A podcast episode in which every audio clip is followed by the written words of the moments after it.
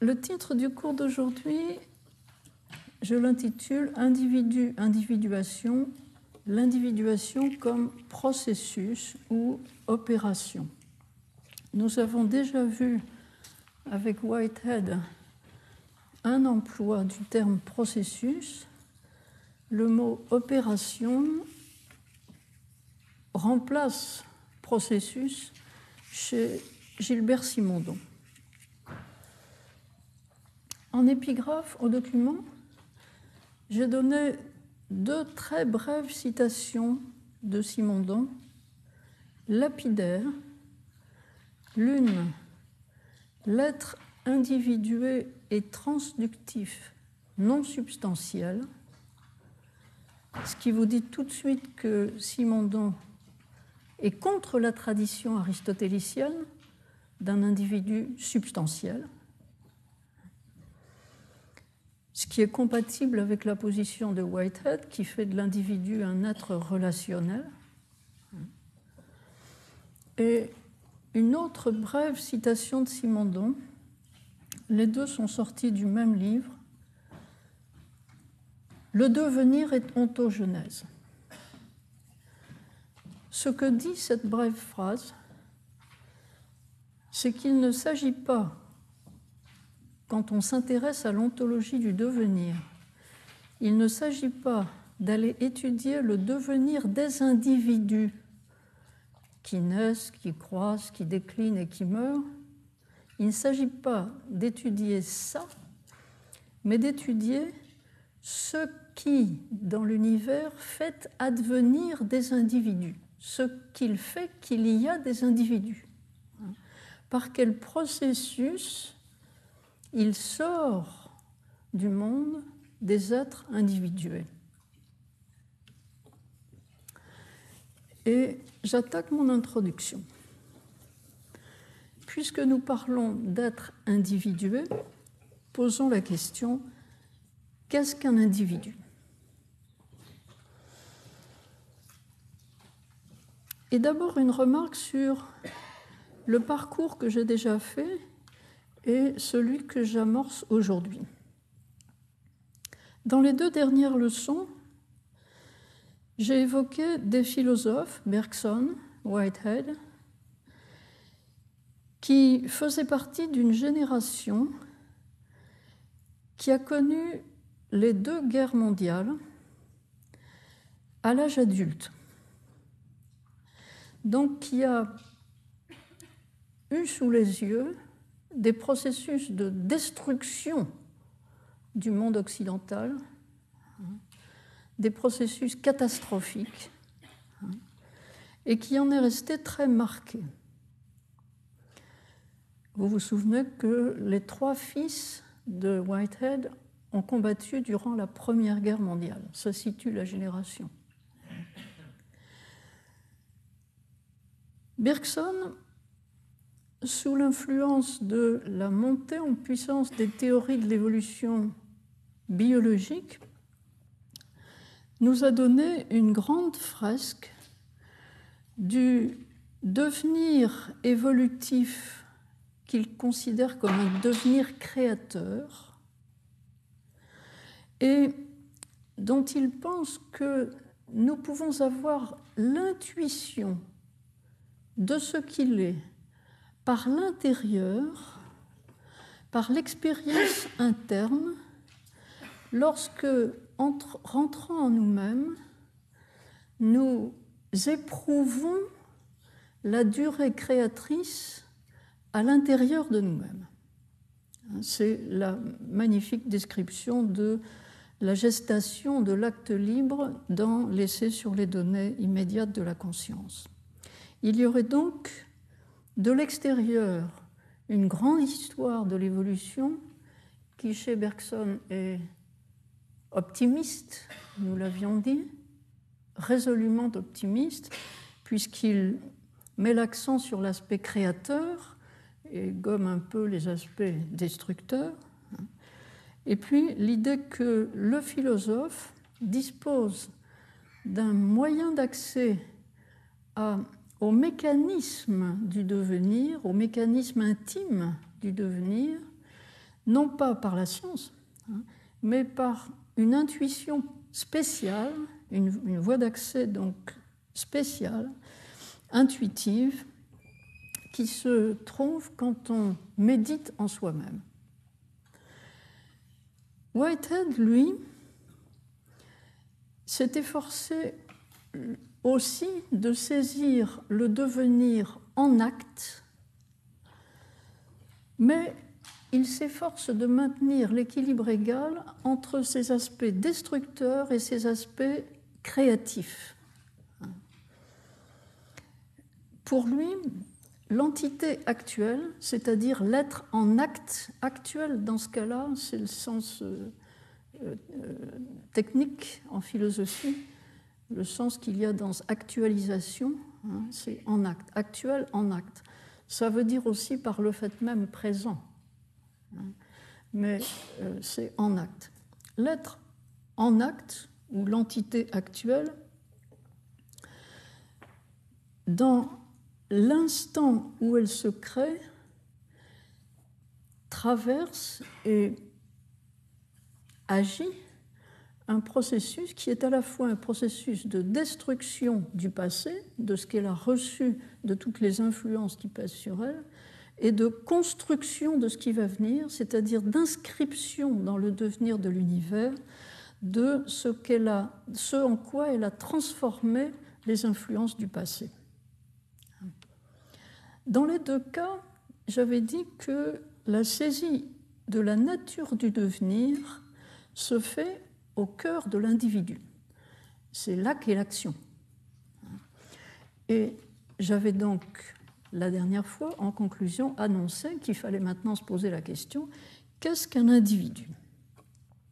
Le modèle de l'individu, traditionnellement, c'est l'être vivant. J'avais, dès le début de ce cours, donné des exemples. Euh, les, vaches dans les champs, aussi bien les brins d'herbe, les, arbres, hein. euh, nous-mêmes, sommes des individus, vivons individuellement, existons individuellement. Et qu'est-ce que ça signifie?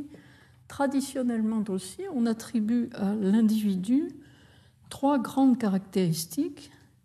Il est un, unique et reste identique à soi-même à travers ces changements, de telle sorte qu'on peut le réidentifier à travers l'identifier comme le même à travers ces changements. Dire qu'il est un, c'est dire qu'il forme un tout, une totalité. Whitehead dit un atome, ce qui ne signifie pas qu'on ne peut pas couper un individu en morceaux, hein, ce qui est le sens étymologique de atome, ce qu'on ne peut pas couper. Hein mais ce qui veut dire que si on démembre l'individu, l'individu disparaît. On a bien des morceaux, mais l'individu en tant que tel disparaît. Socrate décapité, il n'y a plus de Socrate. L'unicité de l'individu est une caractéristique des individus vivants. Elle signifie que l'individu est différent de tous les autres et non interchangeable. Les individus ne sont pas interchangeables entre eux. Si on étend la notion d'individu au monde physique, ce que Pierre-Noël Maillot a fait dans le séminaire que je vais citer tout à l'heure, si on étend la notion d'individu au monde physique, alors on se trouve devant une situation plus délicate car on ne peut pas affirmer que les électrons, par exemple, qui ont un certain nombre de caractères individuels, hein, ne sont pas interchangeables. Pour les physiciens, les électrons sont interchangeables. Hein. Donc cette idée d'unicité est une idée débattable.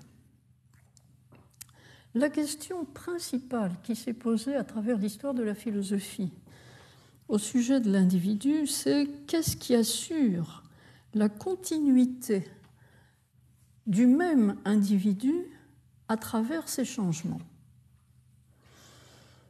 Qu'est-ce qui fait que quand Socrate tombe malade, puis qu'il retrouve la santé, il reste Socrate. Socrate malade reste Socrate. Aristote présuppose qu'il y a dans les individus une continuité substantielle et il propose la notion d'un substrat permanent de l'individualité.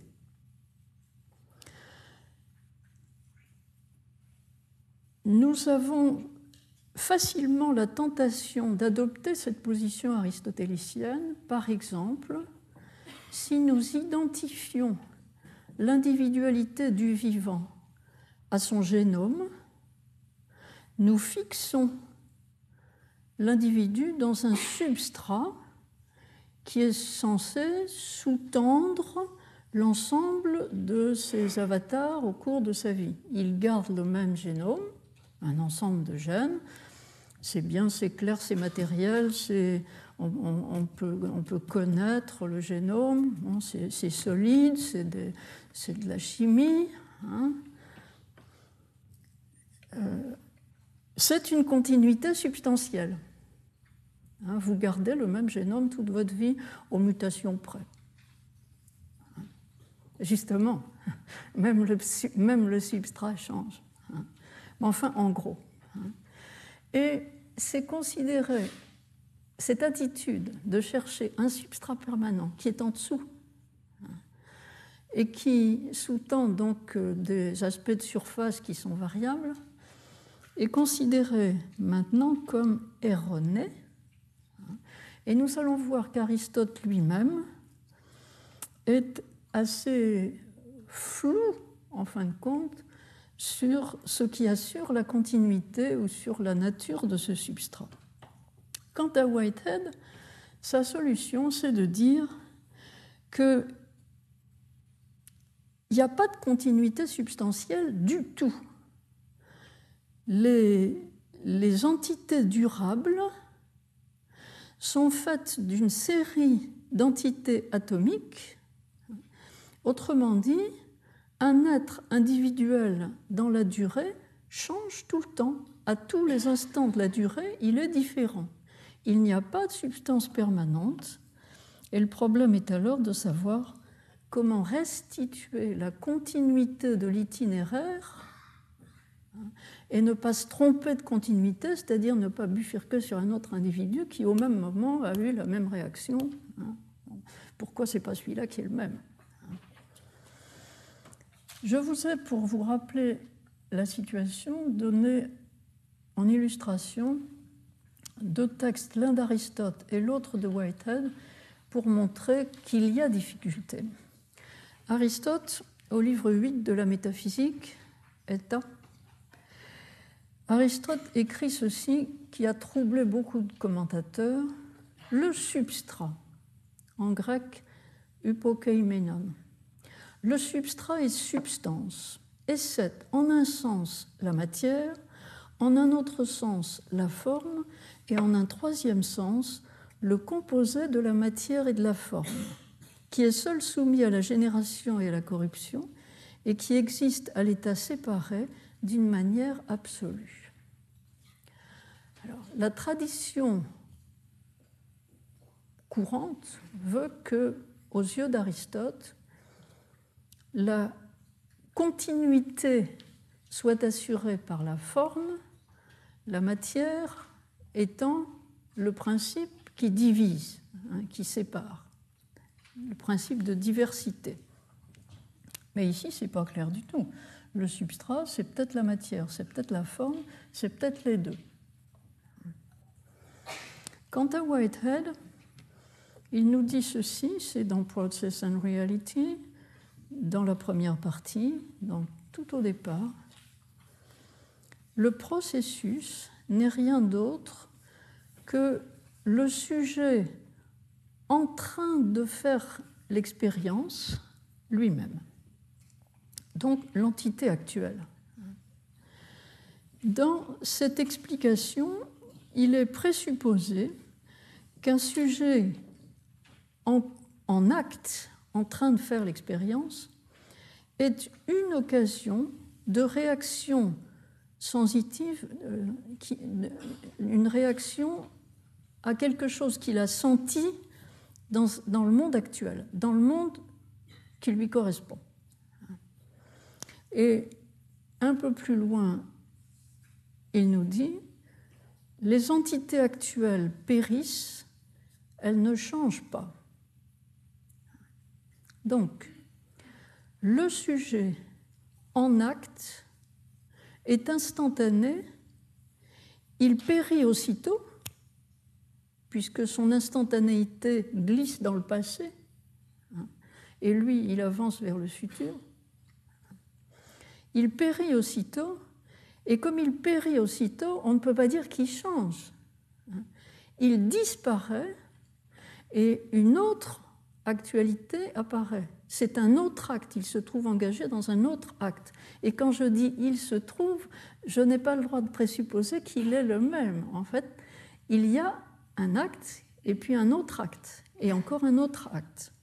Et alors, demande-t-on à Whitehead, mais l'objet qui dure, ou le sujet qui dure, c'est ce que j'explique dans ma tentative de résumé de mon introduction, eh bien, l'individu qui dure, the enduring object, il se résout en une série d'actes, Whitehead parle d'un serial ordering, dont la continuité est à construire ou reconstruire, ou dont la continuité est conquise par le sujet lui-même, qui peut assumer le fait qu'il a eu cette réaction, puis telle autre réaction, puis telle autre réaction, et qui donc résume en lui-même la suite de ces actes. Hein.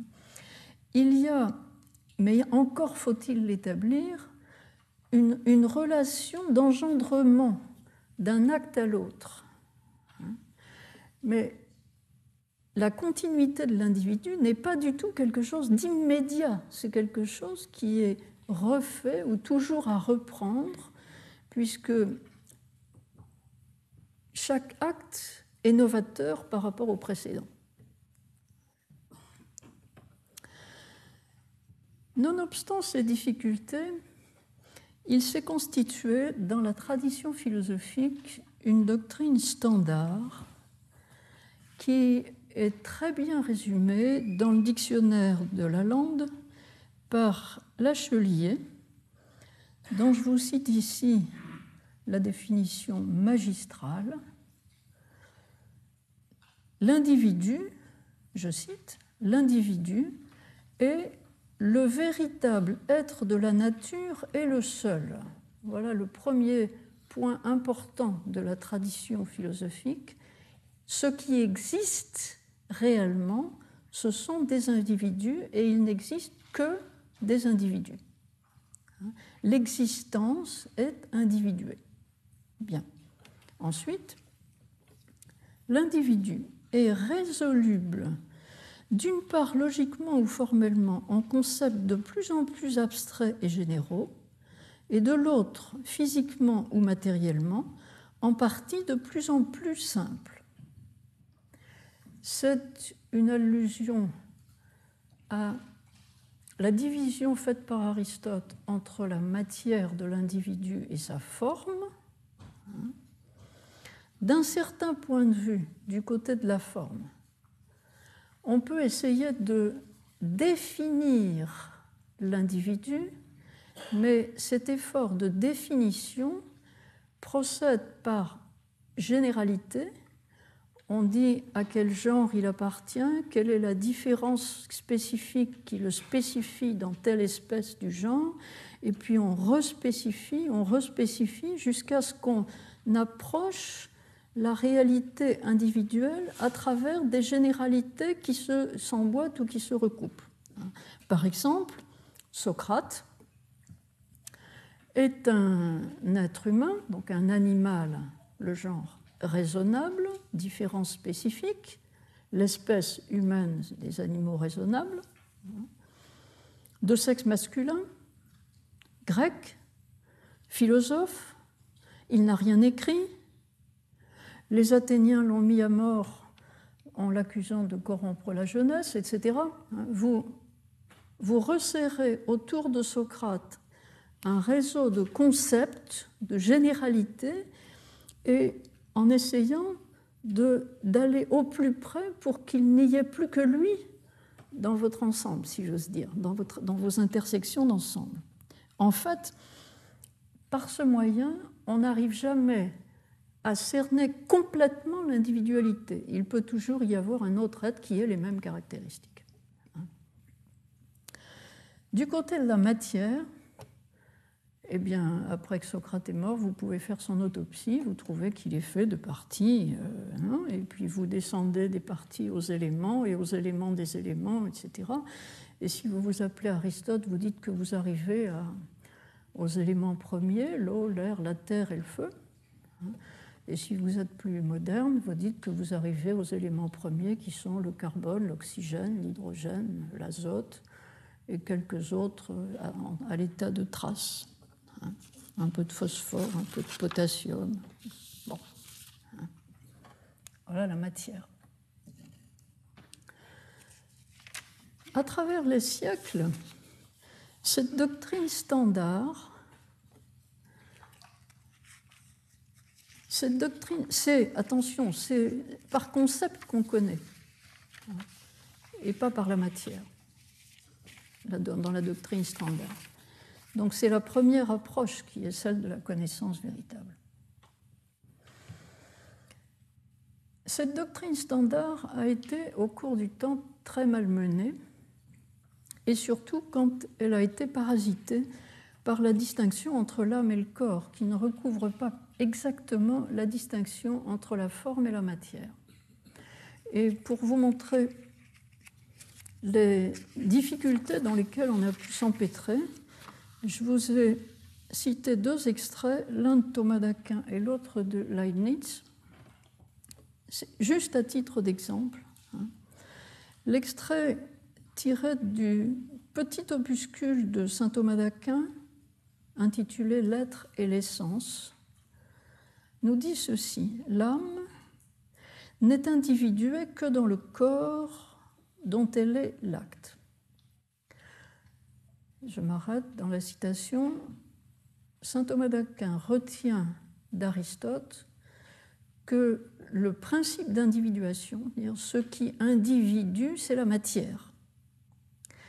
Et la matière, ici, c'est le corps.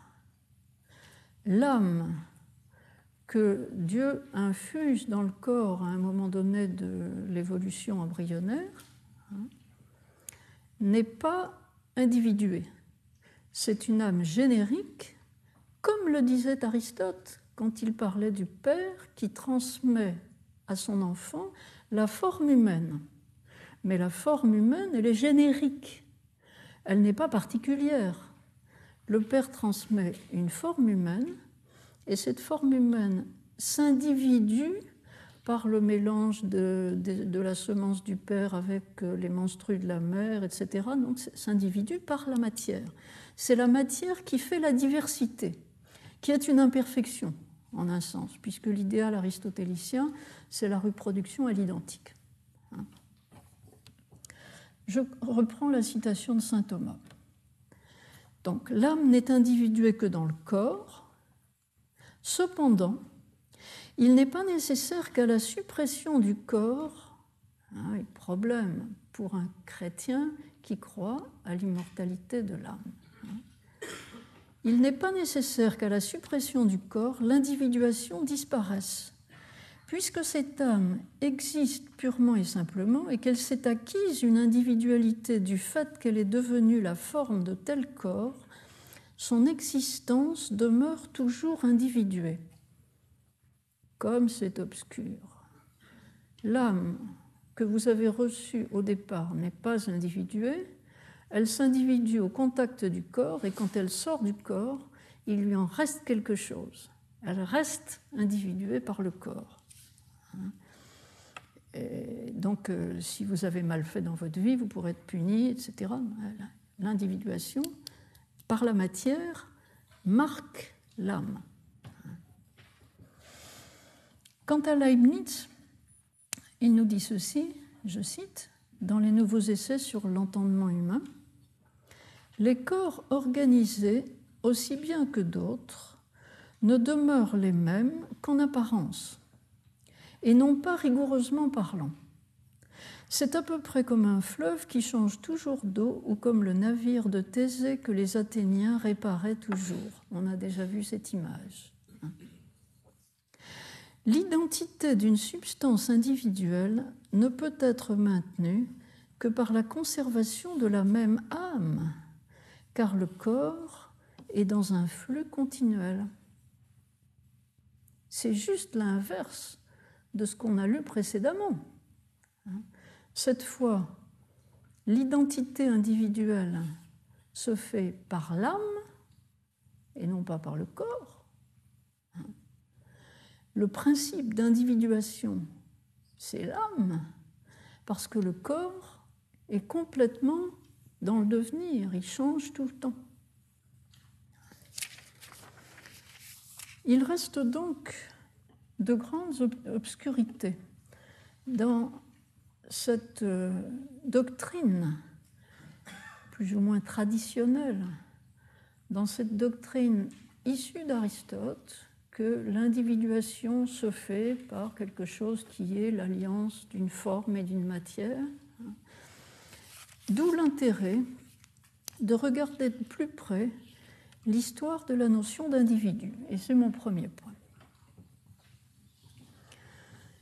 Je vais ici m'appuyer sur un texte que je ne connais que depuis un an à peu près, et qui pourtant date d'il y a une cinquantaine d'années. Gilbert Simondon a rédigé des notes sur l'histoire de la notion d'individu, et pas des petites notes, hein, c'est un bon 200 pages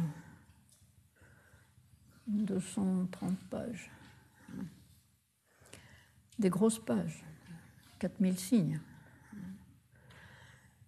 Euh, il a rédigé ses notes sur l'histoire de la notion d'individu, notes qui n'étaient apparemment pas destinées à la publication. Et il a fait ça en même temps qu'il préparait sa thèse de doctorat, sa grande thèse sur l'individuation. Il a soutenu sa thèse en 1958. On peut donc supposer que les notes ont été rédigées avant 1958. Elles ont été publiées en, 2005, euh, en même temps que des compléments dont je dirai quelques mots tout à l'heure. Alors, je vais commencer ici par quelques mots sur qui est Simondon Et je commencerai par un témoignage de René Thom dans un ouvrage dont je donne la référence euh, au niveau de la conclusion. Si vous regardez dans la conclusion du document, je cite quatre ouvrages sur la philosophie de Gilbert Simondon et le troisième est un collectif qui s'intitule Gilbert Simondon, une pensée de l'individuation et de la technique. Ce collectif comporte deux grandes parties. La première partie porte sur la philosophie de l'individuation de Simondon et le dernier article de cette première partie est de René Thom. Ce témoignage de René Thom, assez bref, est aussi assez touchant Tom rappelle que Simondon et lui ont été condisciples à l'école normale supérieure. Lui-même, Tom étant entré à l'école normale en 1943 et Simondon, alors Tom est, entré à l'école normale dans la section sciences et Simondon l'année suivante, en 1944, en section lettres. Mais Tom avoue que pendant leur scolarité à la rue d'Ulm, ils n'ont pas beaucoup fraternisé. Euh, ils avaient pourtant quelque chose de commun, c'étaient deux provinciaux qui se trouvaient à Paris, euh, issus d'une province lointaine. Hein. Tom était né à Montbéliard, il avait fait ses études secondaires au lycée de Besançon et Simondon était né à Saint-Étienne. Il avait fait ses études au lycée de Saint-Étienne. Euh, s'ils se sont peu connus à cette époque, c'est peut-être parce que les liens entre scientifiques et littéraires n'étaient pas très étroits. C'est peut-être aussi parce que Simondon se conduisait à l'école, d'après ce que j'ai su, euh, comme un être assez singulier. On m'a dit, quelqu'un qui l'avait connu à l'école m'a dit qu'il avait tendance à euh, travailler dans Saturne tout le temps. Hein.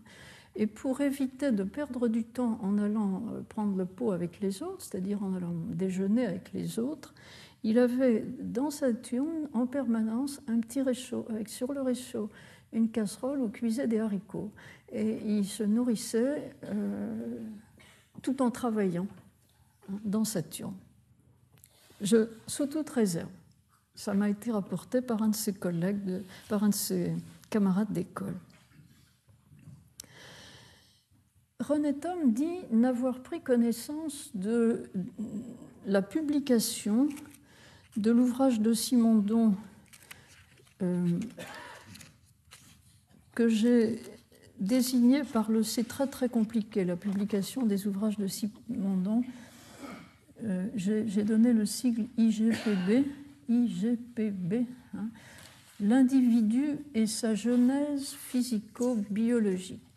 C'est le premier livre sur l'individuation qu'il a publié, en fait, ce n'est que la moitié de sa thèse, parce que les presses universitaires de France n'ont pas voulu prendre la thèse entière, alors ils l'ont coupée en deux, ils ont pris la première moitié. Hein. Et ce livre, qui a eu un succès d'estime, mais pas un succès immense, euh, Tom dit qu'il ne l'a eu entre les mains que dans les années 1980 quand un exemplaire lui a été offert par Isabelle Stengers, qui lui a dit Mais Simondon faisait des choses qui ressemblent un peu à ce que vous êtes en train de faire. C'est l'époque où René Thom s'intéressait à la morphogenèse, à la genèse des formes. Hein.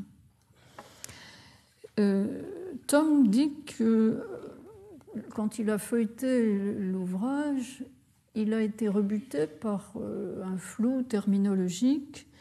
Il s'est rendu compte que euh, Simondon n'était pas aristotélicien, alors que lui-même, Tom, est très très sympathisant d'Aristote. Hein. Et donc, il n'a pas prêté plus d'attention que ça à cet ouvrage. Il a noté cependant que cet ouvrage précédait de bien des années son propre ouvrage euh, l'individu et sa genèse physico. Non, la stabilité structurelle et morphogenèse. L'ouvrage de Simondon est paru en 64 et celui de Tom en 72. Et puis, René Thom faisait alors, dans les années 80, un séminaire à l'Institut des hautes études scientifiques de Bure-sur-Yvette, et voilà que Simondon vient au séminaire de Tom. Ils ont repris des liens à cette époque, bien que ce fût du côté de Simondon une époque où il était fort malade.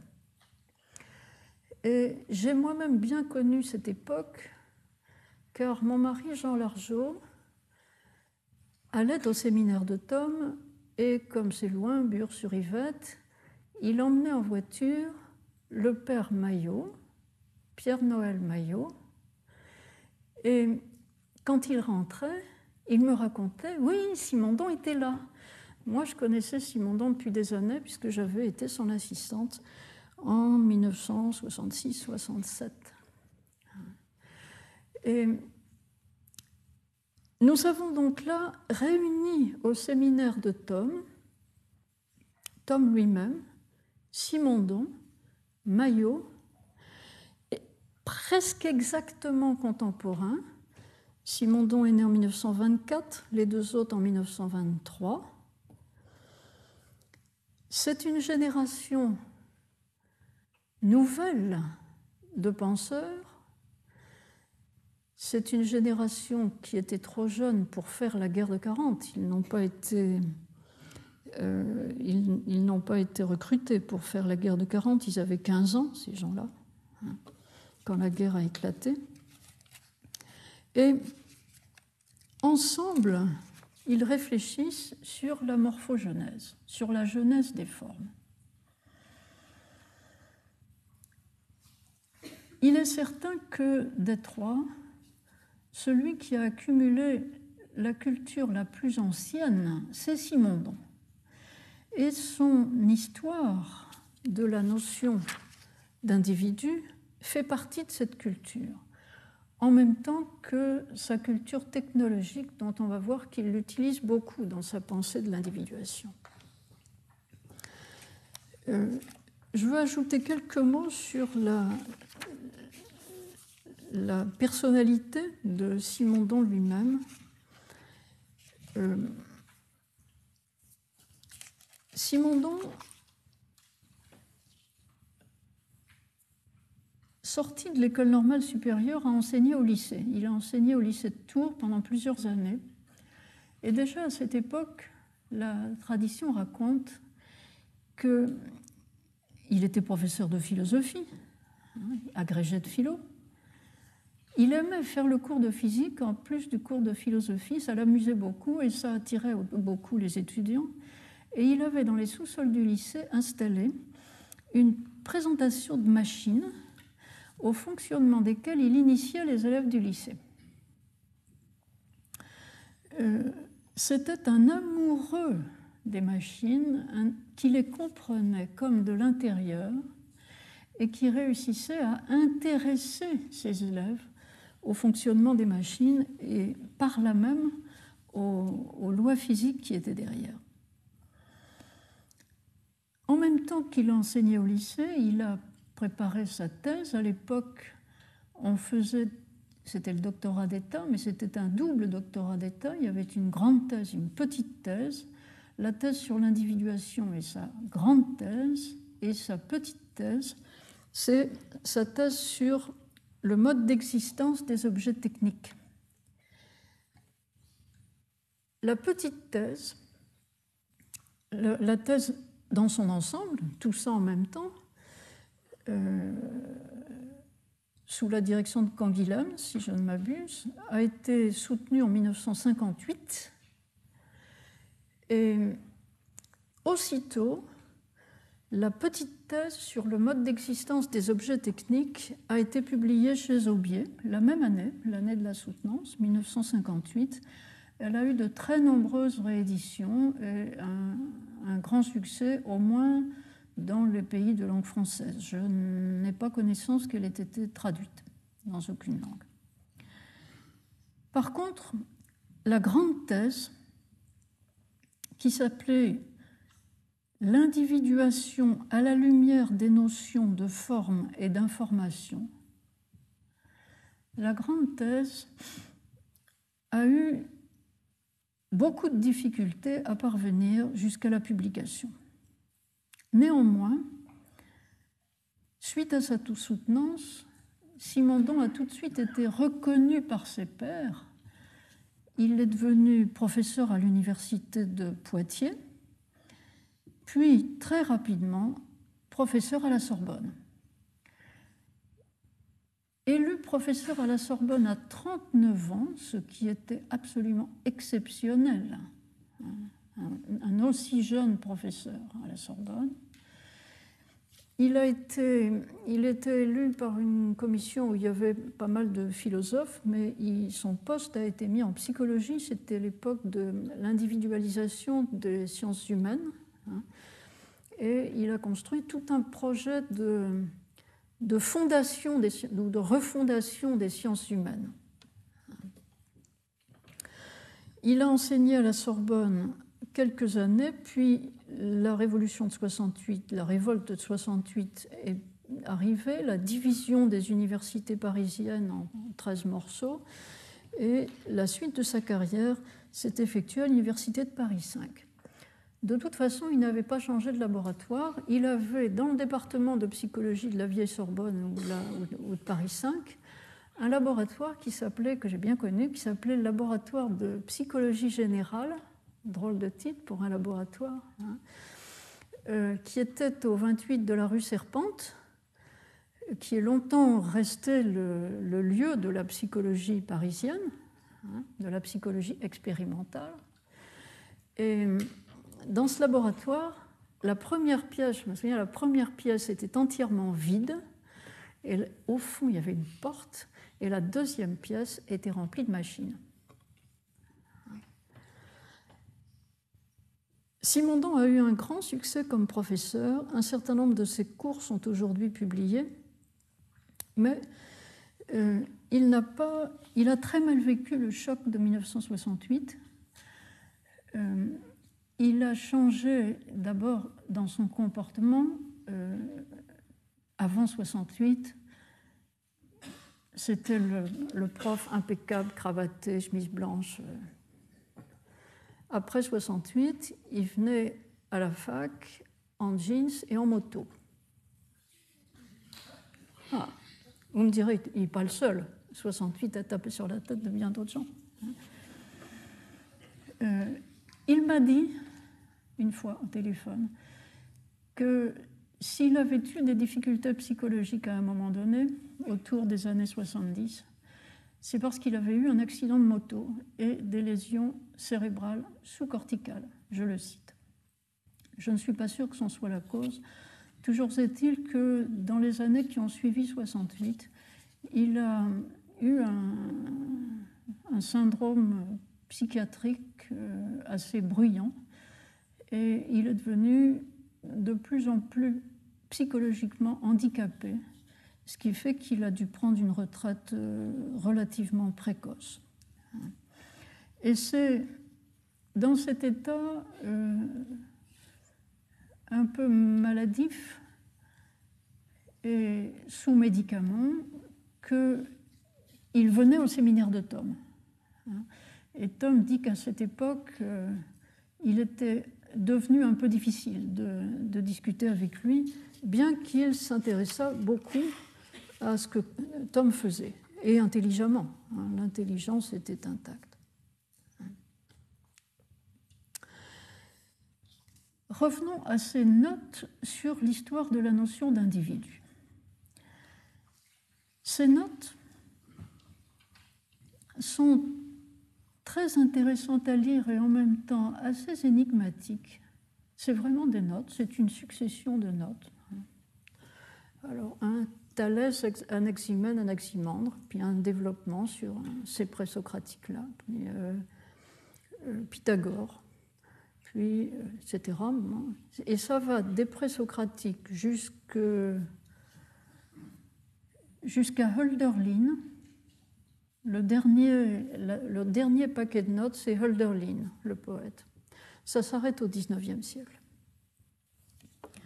Ce sont manifestement des notes de lecture, mais d'où est-ce que ça sort? Il m'est très difficile de le dire. Les références sont très peu nombreuses. Il cite les noms des philosophes. Il ne cite que très peu les références dans leurs livres. Il cite ici ou là l'histoire de la philosophie de Breillet, alors on se dit, il a été pompé d'embrayer. J'ai vérifié, c'est inexact. Il n'est pas allé pomper d'embrayer. Euh, quand on compare les pages de Breillet, même quand il cite, à ce que dit Simondon, les notes sont extrêmement réfléchies et ne recouvrent pas du tout exactement ce que dit Breillet. Il a dû aller voir les textes. S'il a pu aller voir tous les textes qu'il mentionne, c'est époustouflant. C'est toute l'histoire de la philosophie dans tous les moindres détails, depuis les présocratiques jusqu'au XIXe.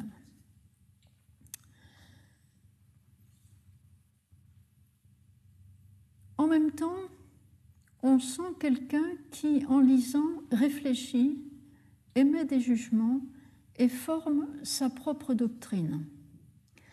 Et il y a quelques notes de bas de page ici ou là, qui n'ont rien à voir avec l'histoire et où on voit émerger la doctrine qu'on trouve dans la thèse.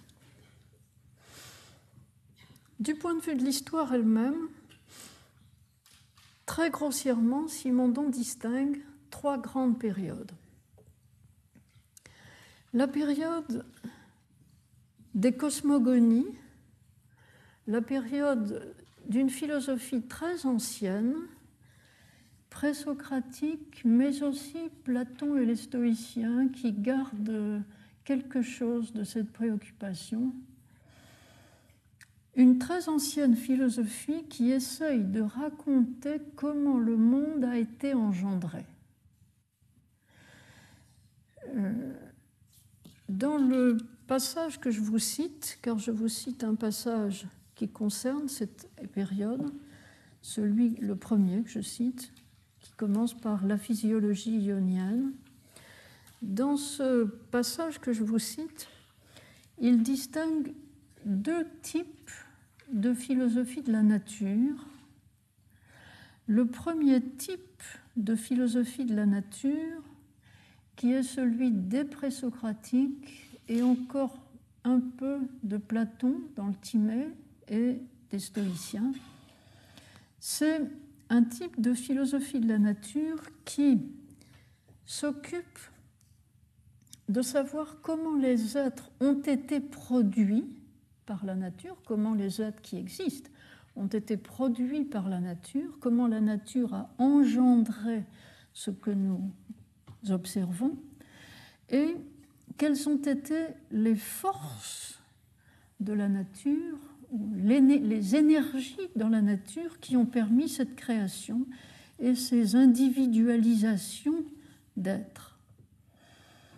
De ce point de vue, du point de vue de du processus d'individualisation progressive qui a donné naissance à la nature comme nous l'observons aujourd'hui, il estime que les théories genre Thalès, Anaximandre, Anaximène, qui voient les individus émerger d'un milieu continu et plus ou moins d'un mélange indistinct, ou bien les théories atomistes qui présupposent qu'au début il y avait d'un côté les atomes qui nageaient dans le vide et qu'ensuite les atomes se sont, ont construit des individus, il pense que ces deux euh, théories se valent au fond et que ce qui est intéressant dans ces, dans ces premiers balbutiements de la philosophie, c'est que d'une part, la nature est conçue comme dynamique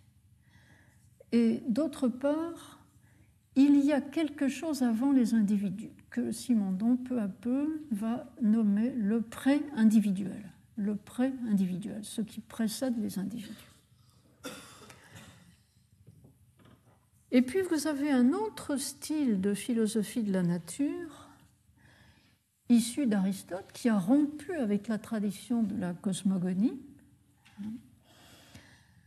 Aristote, en somme, nous dit, ne vous occupez pas de ce qu'il y avait avant, maintenant le monde est là, les individus sont donnés, il y a un monde d'en haut qui est un monde éternel, un monde d'en bas qui est fait d'êtres périssables. Occupons-nous de connaître le monde des êtres périssables, comment ils sont engendrés, quels sont les critères de leur individuation, etc. Et Simondon estime qu'ici, l'univers étant donné comme un tout déjà constitué, déjà construit, avec un ordre devant lequel on est mis, fait accompli. On n'a plus qu'à, un, chercher le plan, chercher le plan de l'univers. Il est donné, mais il faut encore l'étudier. Et d'autre part, en ce qui concerne les individus, chercher quelle est leur fonction, quel rôle ils jouent là-dedans, dans l'économie du tout. Mais aucune question sur la véritable genèse de ce qu'on constate. La sympathie de Simondon va de toute évidence au premier style de philosophie de la nature. Le second étant devenu le style classique, avec euh, dans la tradition judéo-chrétienne l'idée d'un Dieu créateur. Et une fois que Dieu a créé le monde, Dieu a, a organisé ça à sa manière, donc il y a un plan, Et la tâche de la science est de trouver le plan hein, et de trouver quel rôle on joue là-dedans, quel rôle a été assigné à chaque élément. La seconde grande période relevée par Simondon est celle de la Renaissance et du XVIIe siècle, où il, euh, il, euh, dénote comme événement important l'apparition de très grandes individualités comme Francis Bacon, Descartes, le père Mersenne, des grandes individualités qui lancent l'idée que l'individu, comme sujet pensant, est un principe d'universalité capable non seulement de reconstruire le monde dans sa tête, rien qu'en raisonnant, rationnellement, hein, mais capable aussi de maîtriser le monde. Donc cette étape-là, c'est l'étape de la gloire d'un certain type d'individu rationnel qui atteint tout seul, par ses propres forces, à l'universel, ou qui croit atteindre. Et le doute méthodique, méthode de Descartes, hein, le doute méthodique est, selon Simondon, une opération par laquelle cet individu prétend remplir son programme. Hein. Euh, Simondon fait grand cas de la notion d'opération, mais il dit que malheureusement, cette opération suppose le sujet. Hein, c'est une opération qui est opérée par un sujet qui ne se remet pas en cause. Hein. C'est-à-dire, c'est une opération qui suppose le sujet, mais qui ne le construit pas. Or, Simondon, lui, va s'interroger sur la manière dont le sujet se construit ou est construit. À la fin de cette époque, au XVIIIe siècle, et en particulier dans la seconde moitié du XVIIIe siècle, euh, avec euh, des, grands travaux collectifs comme celui de l'encyclopédie, la rationalité commence à se distribuer sur un groupe. Hein, ce n'est plus un individu sujet dont la raison à elle seule peut tout reconstruire, tout refaire, c'est un groupe d'individus qui peut se lancer dans cette tâche. L'illustration que je vous ai donnée de cette période-là, où le sujet est roi, hein, c'est le petit passage où Simondon cite Corneille. Corneille, le Cid. Je lis Le héros cornélien ne choisit pas, il continue au-delà de la nécessité du choix et dépasse le choix en le surmontant. C'est une, parenthèse, c'est une façon d'interpréter le, le, drame de Corneille qui est tout à fait simondonienne, qui n'est peut-être pas très cornélienne, mais Simondon ici révèle ce qu'il cherche, ou une partie de ce qu'il cherche.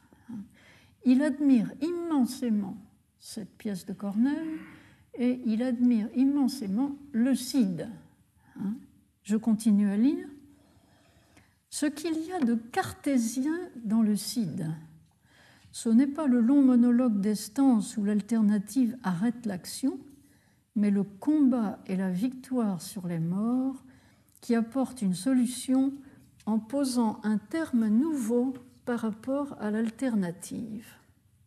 Simondon a souvent dit qu'il admire Descartes, et ce qu'il admire dans Descartes, c'est l'intrépidité avec laquelle, au lieu de s'arrêter dans des dilemmes, est-ce que je dois choisir A ou B? Et ils sont incompatibles.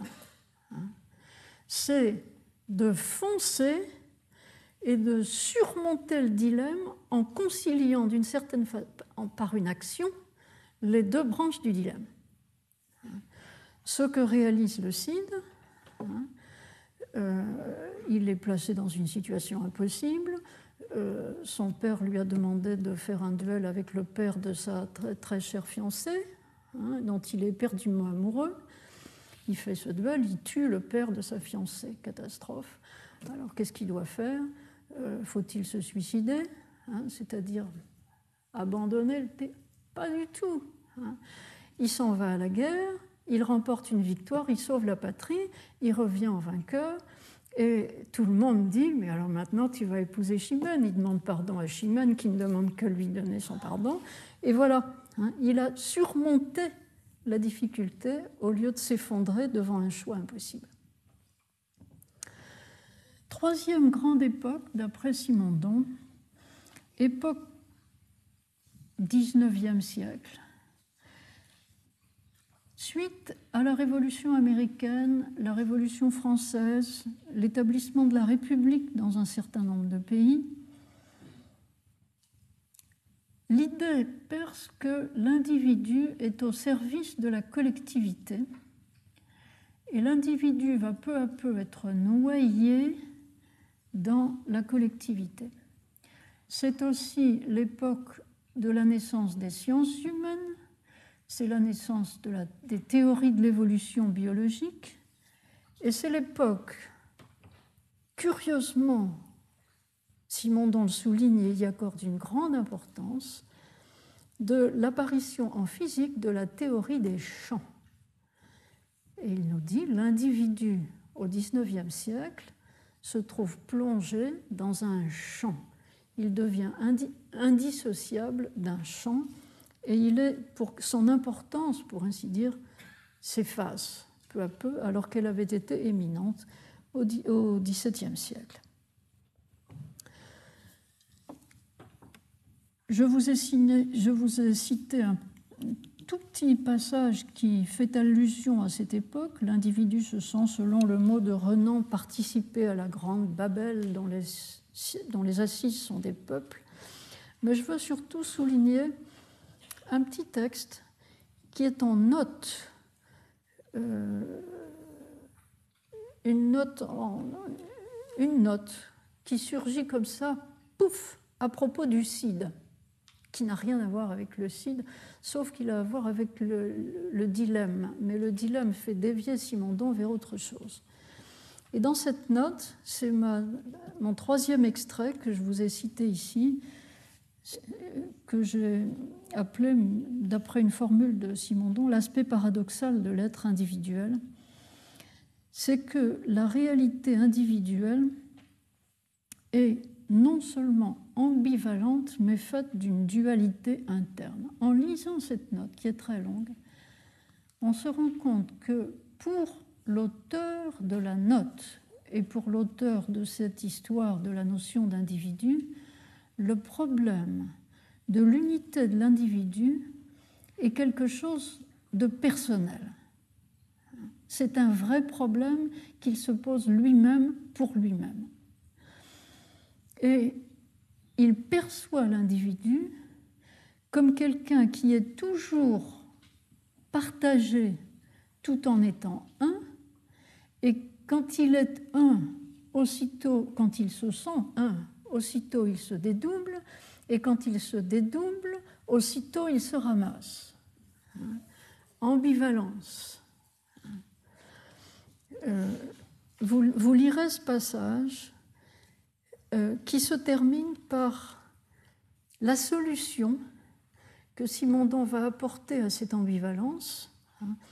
Il commence par vous dire l'individu euh, fait de la relation de deux aspects, ontogénétique, phylogénétique, intérieur, extérieur, substantialité, caractère événementiel. L'individu est toujours double, toujours hésitant entre deux termes d'une alternative. Et puis, il n'y a ni un ni deux termes, mais un terme en train de se dédoubler et deux termes en train de s'unifier. Puis,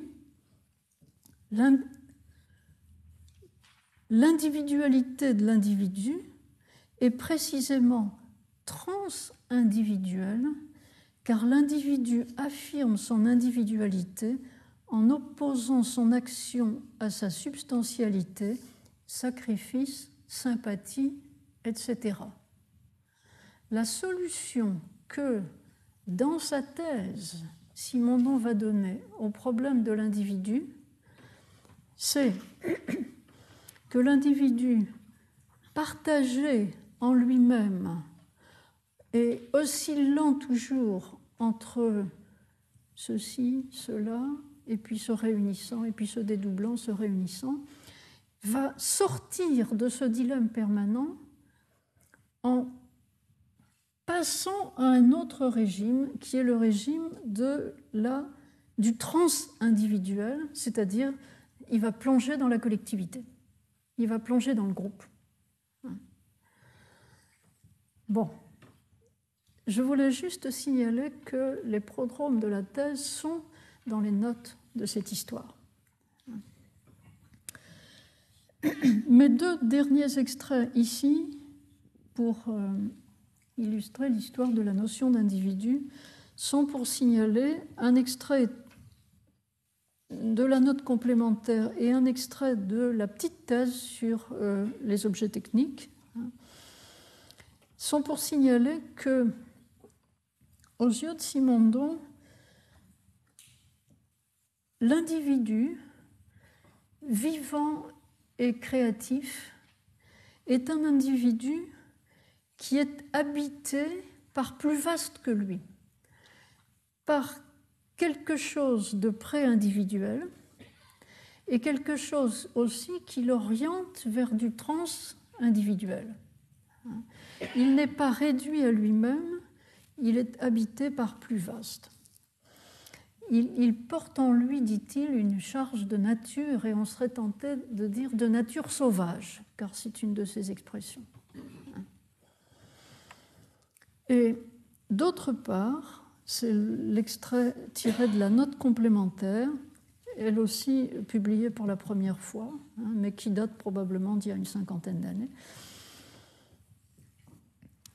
L'activité technique au cours de l'histoire humaine a permis le surgissement de tels individus créateurs, de tels individus inventeurs.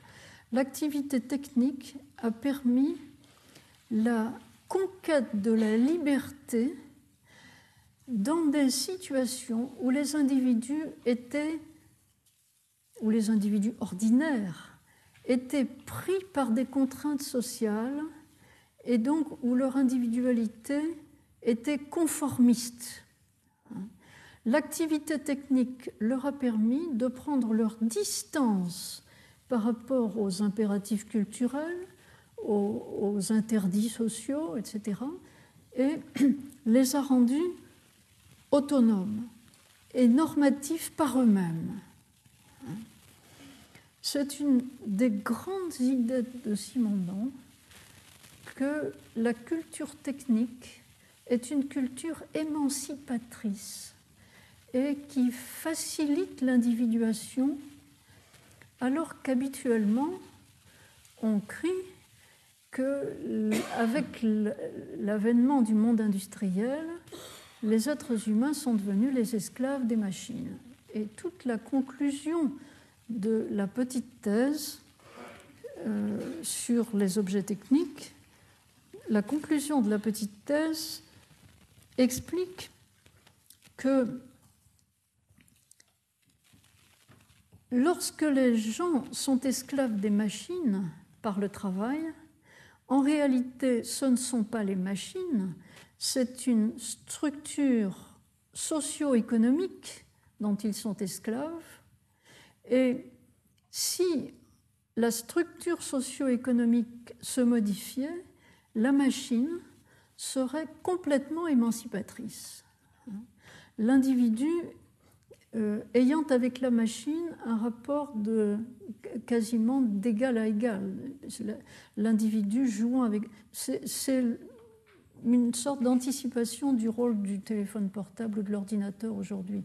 On ne se sent pas tellement esclave de son ordinateur. C'est un, une aide, c'est un interlocuteur, c'est un.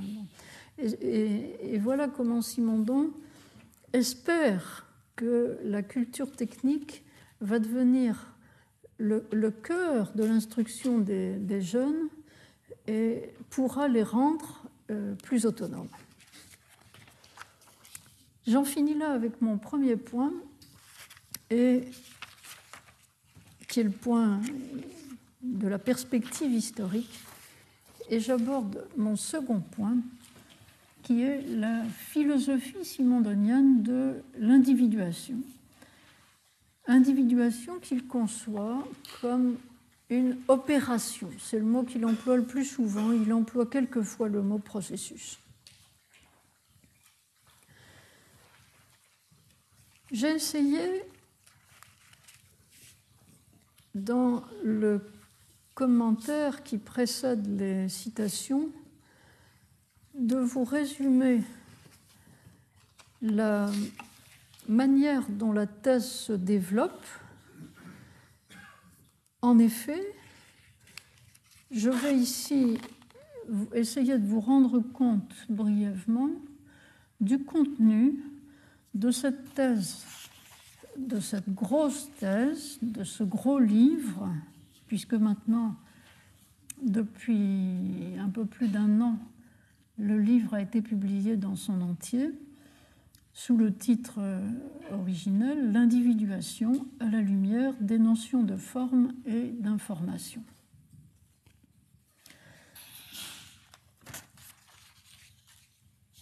Sur quoi Simondon s'appuie-t-il quand il écrit cette thèse? Manifestement, il s'appuie à la fois sur sa culture en histoire de la philosophie, culture euh, dont j'ai dit qu'elle est immense et qu'elle concerne le développement du, du concept d'individu à travers l'histoire de la philosophie, mais dans une vision très spécialement simondonienne. Le, la vision de l'histoire de la notion d'individu. Ah oui, j'ai oublié de vous parler du Père Maillot et de sa publication. Le séminaire de Pierre-Noël Maillot donne une image des étapes de la réflexion sur l'individu à travers l'histoire non seulement de la philosophie mais des sciences, euh, qui est assez différente de ce que nous donne Simondon, très intéressante aussi, mais on n'a pas le temps de s'apesantir sur tout. Le livre est disponible, le livre de Maillot est disponible chez Vrin. Donc d'une part, Simondon s'appuie sur une culture philosophique dont il n'est pas fait état, mais qui est à l'arrière-plan, manifestement. Il y a très peu de références philosophiques, en fait, explicites, très peu. Il s'appuie d'autre part sur une culture technique, surtout en physique, un peu moins en biologie. Ce qu'il faut dire surtout, c'est que du côté de la biologie, il connaît beaucoup d'histoires naturelles, ancien style. Il s'est intéressé à toutes sortes de curiosités de l'histoire naturelle, la vie en colonie, euh, donc des vies où les, individus ne sont pas complètement individualisés dans la colonie. Hein. Euh, il, fait, il connaît les théories de l'évolution, mais pas de première main. Il n'a pas lu Darwin. Il est lamarckien parce que les biologistes qu'il a lus les biologistes français qu'il a lus à son époque sont tous lamarckiens. La, biologie française dans les années 50, elle est encore lamarckienne. Et le lamarckisme est donc une espèce d'évidence pour Simondon, il croit les biologistes qu'il a lus. Bergson est cité à plusieurs reprises est crédité d'un remarquable effort pour penser l'individu, penser l'individu comme ce qui enregistre la durée. Mais il y a quelque chose que Simondon n'aime pas chez Bergson, c'est le mépris que Bergson porte à l'intelligence technique. Bergson, c'est certain, conçoit l'intelligence comme euh, quelque chose qui a une finalité pratique, l'adaptation à la vie, hein, et qui donc euh, a créé des outils et des outils à faire des outils. Hein. et pour Bergson, c'est quelque chose de, non philosophique. Hein, c'est pas intéressant. Hein. C'est juste asservi aux nécessités de l'existence quotidienne. Alors que ce qui est vraiment philosophique, c'est l'intuition de la durée. Et Simondon n'admet pas qu'on sépare l'intuition de l'intelligence. Il pense que l'intelligence est intuitive. Et là-dessus, je pense qu'il a raison. D'autre part, Bergson avait une certaine sympathie pour la théorie de Weissmann sur la continuité du plasma germinatif. Je, l'ai mentionné quand j'ai parlé de Bergson. Et Simondon n'aime pas ça du tout. Simondon n'aime pas qu'on dise que l'individu est le porteur de germes et que l'important dans l'évolution, c'est ce qui passe de germe en germe. La continuité de l'évolution, c'est ce qui passe. Bergson le dit. Ce qui passe de germe en germe, l'individu n'étant qu'un porte-germe. Simondon glorifie l'individu et l'individuation. Alors, maintenant, quelques remarques sur la manière dont l'ouvrage a été finalement publié, parce qu'il est très difficile de donner des références à la grande thèse de Simondon, vu qu'il y a eu trois publications différentes. La première publication, ça a été la publication de la première moitié de la thèse aux presses universitaires de France en 1964, donc six ans après la soutenance. Et il a fallu remanier un peu, puisqu'il n'y avait que la moitié de la thèse. Hein. Euh, donc il y a l'introduction de la thèse, les deux premières parties et la conclusion. Et toute la, seconde moitié de la thèse, la troisième et la quatrième partie, disparu, on n'en parle pas c'est ce qui s'intitule L'individu et sa jeunesse physico-biologique, et c'est la seule chose dont Tom a eu connaissance. La seconde partie de la thèse était restée inédite et pendant des années, François Laruelle s'est battu pour trouver un éditeur qui accepte enfin de la publier. Et cette seconde moitié de la thèse, sous le titre L'individuation psychique et collective, entre parenthèses, à la lumière des notions de forme, d'information potentielle et métastabilité, est enfin paru chez Aubier en 1989, année de la mort de Simondon. Ça a mis du temps. Ce livre-là est une espèce de composite encore, puisque la troisième et la quatrième partie de la thèse sans le début, c'était un peu bizarre. Donc, euh, Laruelle a négocié pour ajouter l'introduction de la thèse de nouveau, et à la suite de l'introduction de la thèse, pour compléter l'introduction, le texte de la conférence que Simondon avait faite à la Société de philosophie, Société française de philosophie, en 1960. Et puis, à l'autre bout, il a mis la conclusion de la thèse, euh, dont le texte n'est pas tout à fait le même d'ailleurs que, que, l'autre.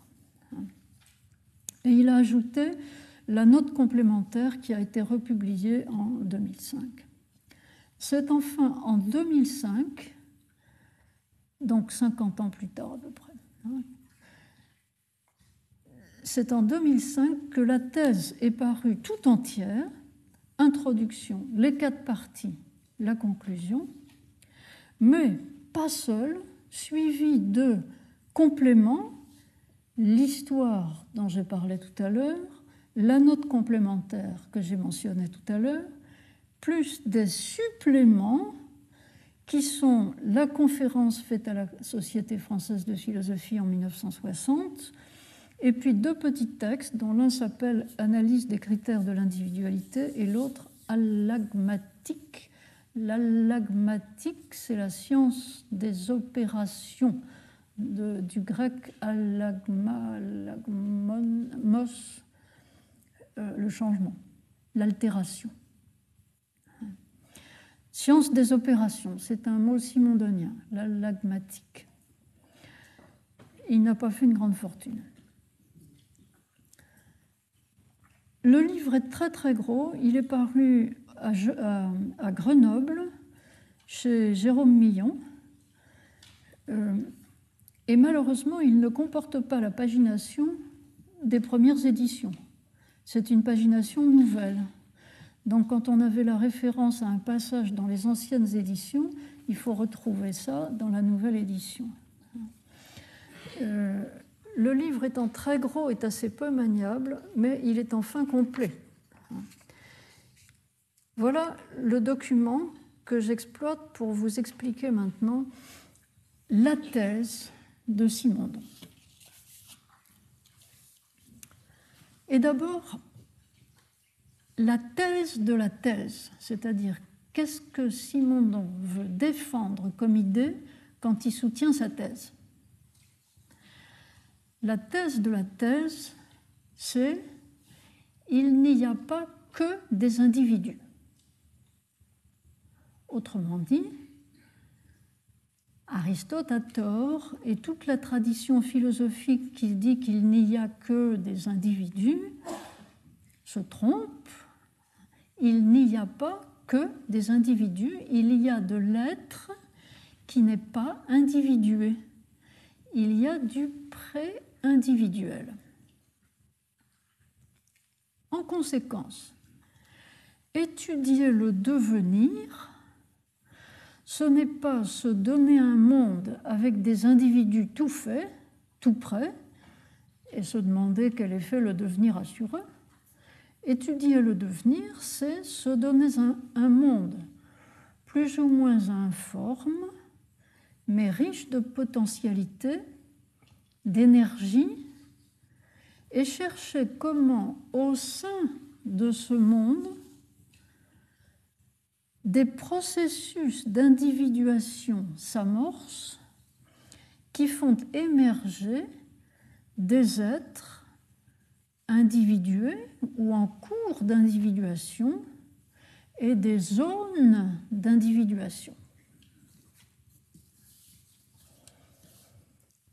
C'est ma première citation lorsque j'illustre par des petits morceaux une première citation qui figure dans la conclusion de la thèse et dont je vous donne les trois références dans les trois publications, puisque les trois livres comportent la conclusion. Je cite, ce sont deux petites phrases. Le devenir n'est pas devenir de l'être individué, mais devenir d'individuation de l'être. Et d'autre part, ce n'est pas le devenir qui modifie l'être, mais l'être qui devient. Cette fois, on a vraiment une ontologie du devenir, puisque Simondon nous dit être, c'est devenir. Hein, l'être devient. Hein, il n'y a pas d'être statique. Être, c'est devenir. D'où Simondon tient-il cette idée, cette thèse forte et qui contredit toute une tradition philosophique? On a envisagé qu'il puisse tenir ça de la théorie de la forme, la Gestalt théorie.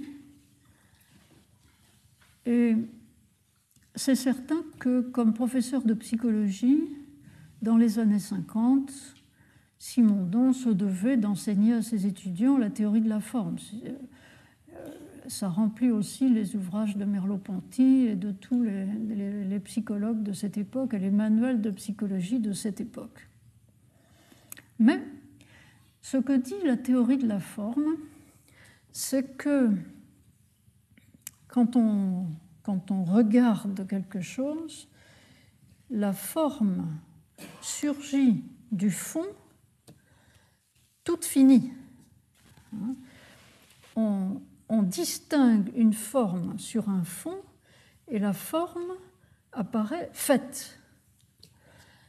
On appelle ça d'ailleurs la bonne forme. Et les, curiosités de la théorie de la forme sont de présenter des images dans lesquelles on peut successivement faire apparaître une forme, sortir d'un fond, et puis la même image, vous regardez autrement, et c'est une autre forme qui apparaît, et la première disparaît dans le fond. Donc, du point de vue de la théorie de la forme, il n'y a pas le, dynamisme de l'individualisation progressive, mais la forme sort du fond comme Athéna est sortie tout armée de la tête de Zeus. Vous vous souvenez l'histoire de Zeus qui avait mangé la mère enceinte, et Héphaïstos lui le crâne, et Athéna, l'enfant, est né par la tête de Zeus. Pour Simondon, l'individualisation est progressive et elle n'est jamais achevée. Et quand l'individualisation est complètement achevée, c'est-à-dire que l'individu a atteint un état fixe, c'est la mort. D'autre part, Simondon accorde une grande importance au processus énergétique dans le processus d'individuation, qui n'est pas du tout un aspect de la théorie de la forme. Alors, d'où tient-il ça? Celui qui a écrit la préface de la nouvelle édition de la thèse nous dit que on a trop peu remarqué que la thèse est dédiée à la mémoire de Merleau-Ponty. La thèse a été publiée, la première partie de la thèse, parce qu'en fait cette dédicace a disparu dans la nouvelle édition. Euh, quand la première partie de la thèse a été publiée en 1964, Merleau-Ponty était mort en 1961. Merleau-Ponty était professeur au Collège de France, Simondon était professeur à la Sorbonne, c'est en face, la rue Serpente n'est pas très loin. Hein. Il est possible que Simondon soit venu écouter Merleau-Ponty, je ne sais pas. En tout cas, l'ouvrage de Merleau-Ponty qui évoquerait le plus ce que Simondon cherche, à savoir l'idée qu'il y a un pré-individuel qui précède l'individuation et d'où l'individuation émerge. C'est l'ouvrage intitulé Le visible et l'invisible, qui est paru justement en 1964, la même année que le livre, le premier euh, morceau de thèse de Simondon. Donc ce livre n'a pas pu inspirer Simondon puisqu'il paraît en même temps. Et c'est un posthume fait de pièces et de morceaux qui était inachevé. Euh, et il n'est pas très clair que les idées de Merleau-Ponty soient vraiment les mêmes que Simondon, car quand dans Le visible et l'invisible, Merleau-Ponty parle de la philosophie comme reconquête de l'être brut ou sauvage, ou une mise en question de la foi perceptive, hein, ce qu'il y a, les présupposés de la perception. Hein. Il pense surtout à la problématique du langage, qui n'est pas celle de Simondon, on le lui a reproché d'ailleurs.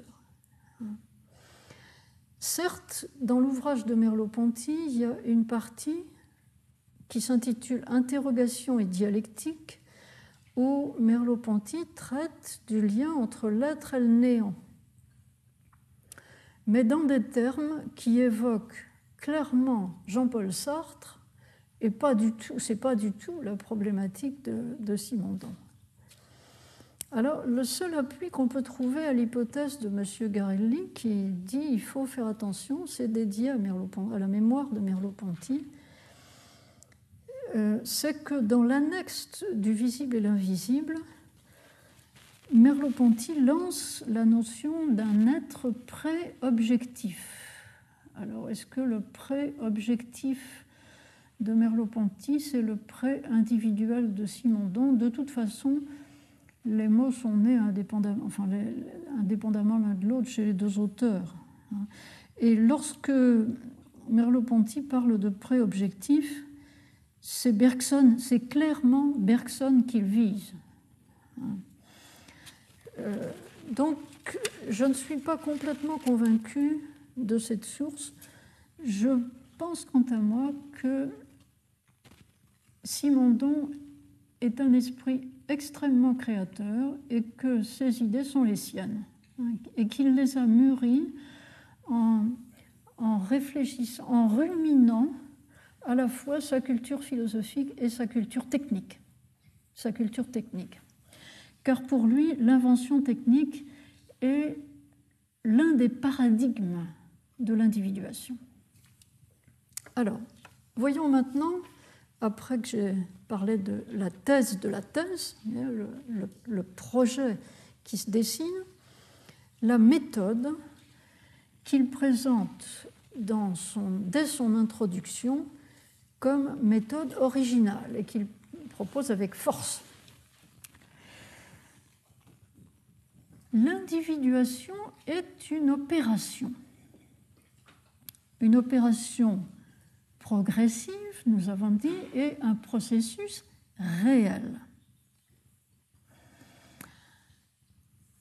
L'affirmation de Simondon, d'emblée, dans l'introduction de sa thèse, c'est que d'individuation réelle extérieure à la pensée, il ne peut pas y avoir de connaissance directe. Autrement dit, nous n'avons pas d'emblée l'intuition de ce qui se passe dans un processus organisateur ou dans un processus d'individuation. Pas d'intuition. C'est pas Bergson. Il nous dit pourtant qu'il faudrait pouvoir être dedans. Pour savoir vraiment ce que c'est, il faudrait pouvoir être dedans. Et par moments, en le lisant, on a le sentiment que Simondon avait une certaine aptitude à se couler dans les processus, en tout cas les processus technologiques les plus modestes, qu'il connaît dans leur intimité avec un détail, une minutie, un amour extraordinaire. Exemple, c'est mon, troisième, euh, mon troisième petit texte ici il faudrait pouvoir, je cite, il faudrait pouvoir entrer dans le moule avec l'argile, se faire à la fois moule et argile, vivre et ressentir leur opération commune pour pouvoir penser la prise de forme en elle-même. C'est l'un des grands modèles que Simondon donne dans la première partie de la thèse comme processus d'individuation physique. L'apparition d'une brique. La brique est un, moyen de construction extrêmement ancien dans l'espèce humaine. Il s'est développé toute une technologie de fabrication de la brique. Pour celui qui n'est pas familier avec ça, euh, c'est tout simple. Bien quoi, il y a un moule, puis on met une matière dans le moule, il y a une forme, et puis on met de la matière dans la forme, et puis on laisse sécher, puis on a une brique. Hein. Donc on interprète de façon simpliste comme matière-forme. Et Simondon nous montre, avec un, luxe de détails fantastique, que c'est beaucoup plus compliqué que ça. Parce que la matière qu'on met dedans, on l'a soigneusement travaillée, elle a une forme. Et le moule lui-même, c'est de la matière. Donc la distinction matière-forme ne vaut rien. Néanmoins, bien qu'il ait lui-même eu une aptitude à avoir une connaissance minutieuse de processus d'individuation, en tout cas dans le monde physique, Simondon affirme il faudrait, être, il faudrait être dedans, mais on n'est pas dedans. On ne peut donc pas en avoir une connaissance directe. Alors quoi faire? Il faut tirer parti de ce que l'acte de connaissance, le processus de découverte de l'individuation, il faut tirer parti de ce que l'acte de connaissance lui-même, qui se passe en nous, donc que nous connaissons de l'intérieur, ce processus, l'acte de connaissance, est lui-même une individuation, est lui-même une opération individuante, puisqu'on va se centrer sur quelque chose. Et donc, le modèle qu'il nous propose, c'est qu'on va accompagner l'opération d'individuation étudie en effectuant mentalement une opération parallèle. On aura donc de l'opération réelle une connaissance analogique. Et voilà que Simondon, devant son jury de thèse, revendique la, légitimité et la fécondité de cette démarche de pensée qui est l'analogie, le raisonnement. il, ne dit pas raisonnement, il dit la démarche analogique. Curieusement, je me suis rendu compte que en 1958, Raymond Ruyère, c'est-à-dire l'année où Simondon soutenait sa thèse, Raymond Ruyère, dans un livre qui s'intitule La genèse des formes vivantes, justifie lui aussi le recours à l'analogie pour comprendre les phénomènes de genèse dans, le monde vivant. Et il appelle analogie la mise en correspondance de deux genèses distinctes. Donc, le processus intellectuel par lequel Simondon propose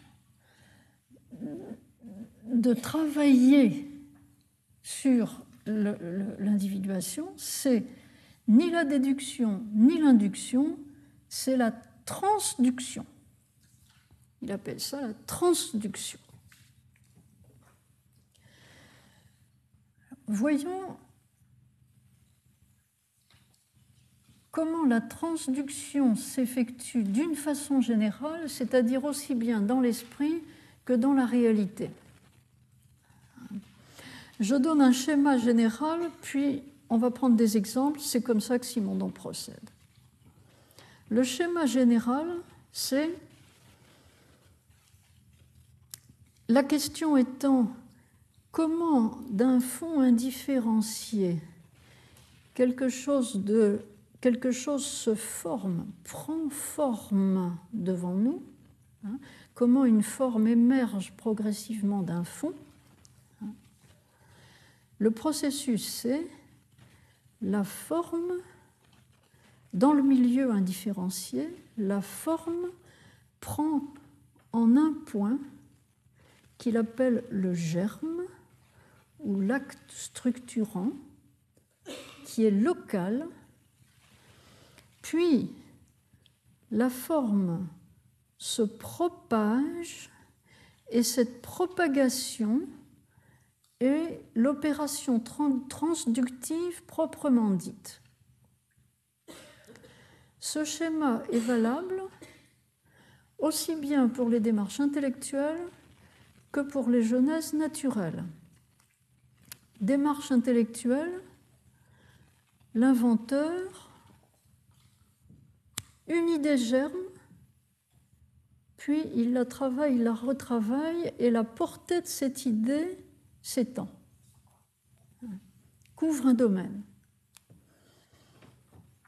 Dans la réalité, le modèle de l'individuation physique que Simondon affectionne et qu'il répète à plusieurs reprises, y compris pour donner un modèle de l'individuation dans le monde vivant, euh, il nous dit qu'il peut servir de paradigme en d'autres domaines, je le cite. Hein. Euh, cet exemple est donné dès le début de la thèse, il est répété dans la conférence qu'il a faite à la Société française de philo. Hein. L'exemple, donc le, modèle est celui-ci. C'est l'exemple de de la cristallisation. Vous pouvez vous-même réaliser l'expérience en mettant du sel dans de l'eau. C'est tout bête. Hein.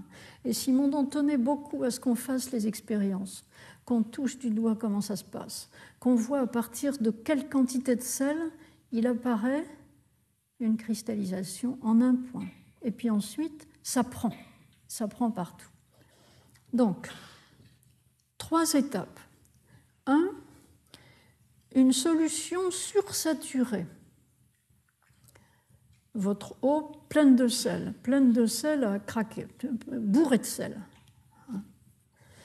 C'est ce que Simondon appellera de diverses, expressions être prêt individuel, parce que c'est tout mélangé, hein. il n'y a rien qui ressort. Totalité indifférenciée, système en équilibre métastable, parce qu'il suffit de la moindre chose pour que ça prenne. Hein équilibre métastable, euh, système lourd de potentialités, de potentialités disparates, ça peut prendre en n'importe quel point, ou système en repos explosif. Hein, le repos explosif. Tout dort, mais... Ah, hein. Deuxième étape, un germe cristallin se forme cristal de sel se forme. C'est le saut, la rupture. Qu'est-ce qui se passe au fond dans cette rupture? Simondon essaye d'aller plus au fond, pas juste s'en tenir au phénomène de l'apparition du cristal. Ce qui se passe au fond, c'est que des atomes hétérogènes qui nageaient dans la solution ont, à un endroit donné, localement, trouvé à s'emboîter, trouvé une disposition harmonieuse qui les fait tenir ensemble. Ils se sont mis en résonance, nous dit Simondon. Ils communiquent, dit-il encore. Alors, c'est le phénomène que tout à l'heure nous avons perçu à propos du CID. Hein, le CID est mis dans une situation où il faudrait choisir entre deux choses épouvantables, et tout d'un coup, il trouve à les concilier. Il trouve une harmonie possible. Mais c'est le saut. C'est le saut en dehors de ce qu'il y avait. Donc, deuxième étape, le germe. Troisième étape, la structure cristalline, à mesure que l'eau s'évapore, hein, la structure cristalline gagne de proche en proche. Et Simondon interprète cela en disant l'information se propage. Ce terme d'information, Simondon joue toujours sur son double sens. Information, prise de forme, et information, une idée, un sens, quelque chose de cet ordre de l'idée est né. L'information se propage, le cristal s'individualise et peu à peu, vous voyez se séparer la partie cristallisée et l'eau autour. On voit ça dans les marais salants. C'est ce que Simondon appelle le déphasage l'être qui était homogène, la solution sursaturée, s'est séparé en deux phases, la phase cristalline et puis l'eau. En somme, l'individu maintenant apparaît dans son milieu. Mais cette opposition individu-milieu, forme-fond, est au bout du processus. Elle n'est pas à l'initiation du processus, c'est le résultat. Cet exemple-là d'une individuation réelle va servir de paradigme qui est transféré par Simondon aux, essais d'explication de l'apparition sur Terre des premières formes vivantes. Je vous ai mentionné dans la bibliographie son compte-rendu du livre de Oparine. Simondon s'est intéressé aux théories sur les origines de la vie et aux premières expériences pour reconstituer des conditions dans lesquelles la vie puisse apparaître dans un milieu hein, euh, ressemblant plus ou moins aux conditions qu'il y avait sur la Terre il y a des milliards d'années. Hein. Et donc, vous voyez très bien comment le processus de la cristallisation peut se transférer, le, paradigme de la cristallisation peut se transférer à ça. Dans le milieu qu'on imagine dans, l'univers ou à la surface de la Terre il y a des milliards d'années, on peut très bien voir qu'il y avait dans l'eau de la mer des molécules qui flottaient, puis tout d'un coup, il s'est assemblé quelque chose qui ont, qui ont trouvé une forme. Hein. Et l'information s'est ensuite propagée. Simondon applique le même paradigme pour essayer de faire comprendre la naissance du psychisme au sein du monde vivant, au sein des êtres vivants. Et quant au phénomène de reproduction chez les vivants, c'est pour lui l'opération transductive par excellence. Par contre, euh, Simondon concède que l'analogie physique est souvent insuffisante pour expliquer les phénomènes de la vie, parce que d'une part, les objets physiques n'ont pas d'intériorité alors que le vivant a une intériorité. La moindre cellule s'entoure d'une membrane qui sépare l'intérieur de l'extérieur. Et d'autre part, le vivant n'est jamais stable. Dans le monde physique, vous avez des objets qui sont stables au moins pour un certain temps, tandis que dans le monde vivant, le, vivant n'est jamais complètement stable. Il est perpétuellement, dit Simondon, en cours de stabilisation. D'où une autre analogie pour expliquer les phénomènes vivants, qui est encore une analogie technologique, mais qui est aussi une analogie de démarche intellectuelle, c'est celle qui concerne l'invention par Edison de l'ampoule électrique. Et Simondon fait le transfert de paradigme de l'invention par Edison de l'ampoule électrique à l'invention dans le monde vivant par les organismes vivants de l'œil. Là, il faut euh, éviter bien sûr l'idée caricaturale. Edison, grand inventeur, a conçu la forme de l'ampoule électrique et il a fait le plan, il a fait le plan, hein, et ensuite il l'a fait exécuter dans une matière, matière forme, naïf. Hein. La description par Simondon de l'invention d'Edison, c'est cet inventeur avait l'intelligence du domaine, il avait une grande culture dans le domaine de la physique et de l'électricité, il a intériorisé les difficultés propres à ce domaine, les tensions propres à ce domaine, il s'est mis dans le problème, il y a pensé constamment pendant des jours et des jours. Il y a des inventeurs qui mijotent ça pendant des années et des années c'est-à-dire l'inventeur se met peu à peu dans un état métastable, riche, contradictoire. Il lui vient des idées dans tous les sens, des hypothèses, et que ça pourrait être ici, ça pourrait être ça. Hein. ça se mélange, ça se bouscule, et tout d'un coup, la solution apparaît comme la structure qui résout les difficultés la structure qui résout les tensions. Mais ça suppose qu'il s'est d'abord mis intérieurement dans ces tensions.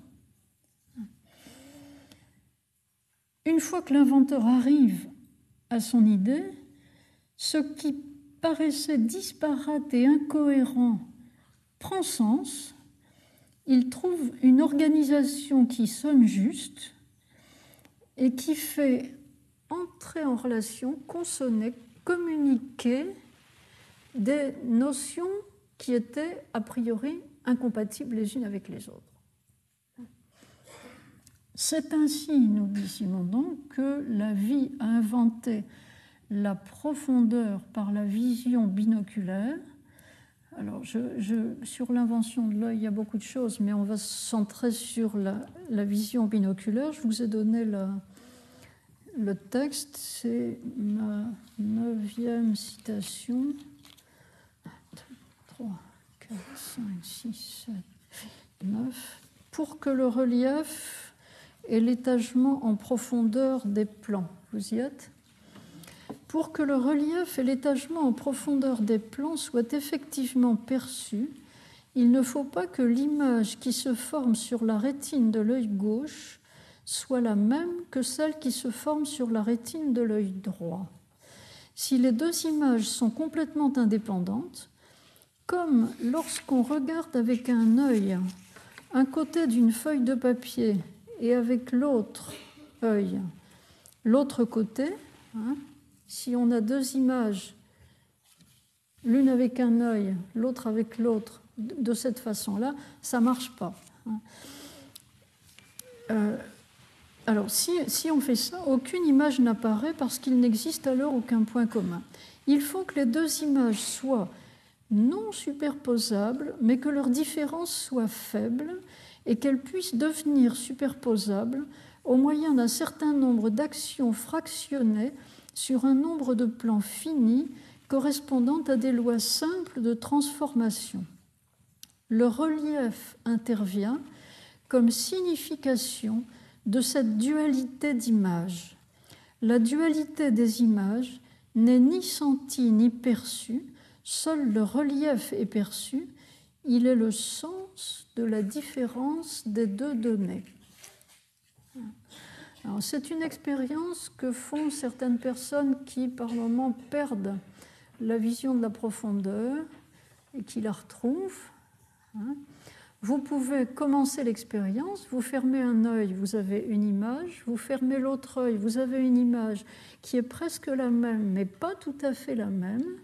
Et quand vous regardez avec les deux yeux, vous n'avez qu'une image en profondeur et la profondeur et la façon dont vous avez surmonté la disparition. Vous avez quelque chose qui ne va pas ensemble, mais qui va presque ensemble, et vous le faites aller ensemble en projetant quelque chose dans la profondeur. C'est typiquement un processus d'invention à la manière de Simondon, qui est une invention naturelle, hein, une invention biologique. La limite de l'analogie technologique, c'est que, Simondon nous le dit, l'inventeur reste extérieur à la machine. Edison est resté extérieur à son ampoule, tandis que le vivant est lui-même une partie de la solution du problème, puisqu'il résout le problème en se modifiant lui-même. Alors, nous allons maintenant dire quelques mots. Là, j'ai essayé le, mieux que j'ai pu de vous donner une idée de la méthode préconisée par Simondon et de ce, que cette méthode permet de, de, découvrir ou la manière dont cette méthode permet de connaître. Je vais maintenant dire quelques mots sur les niveaux d'individuation.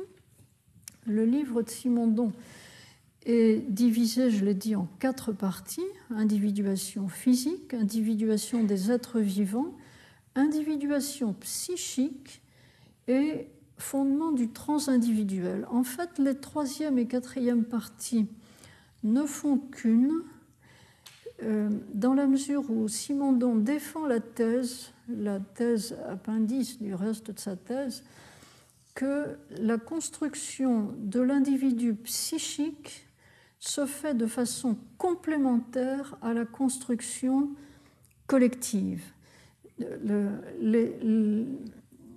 autrement dit, aux yeux de Simondon, c'est une erreur de penser que quand la collectivité s'organise, l'individu perd son indépendance et l'individu se marginalise.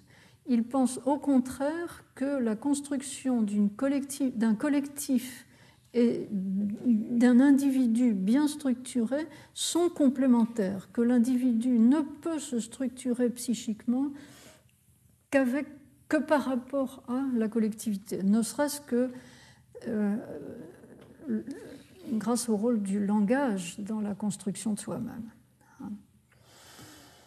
Euh, mais d'abord, un coup d'œil sur le, niveau du vivant, puisque j'ai parlé surtout du modèle cristallin et de l'individualisation euh, dans le monde physique.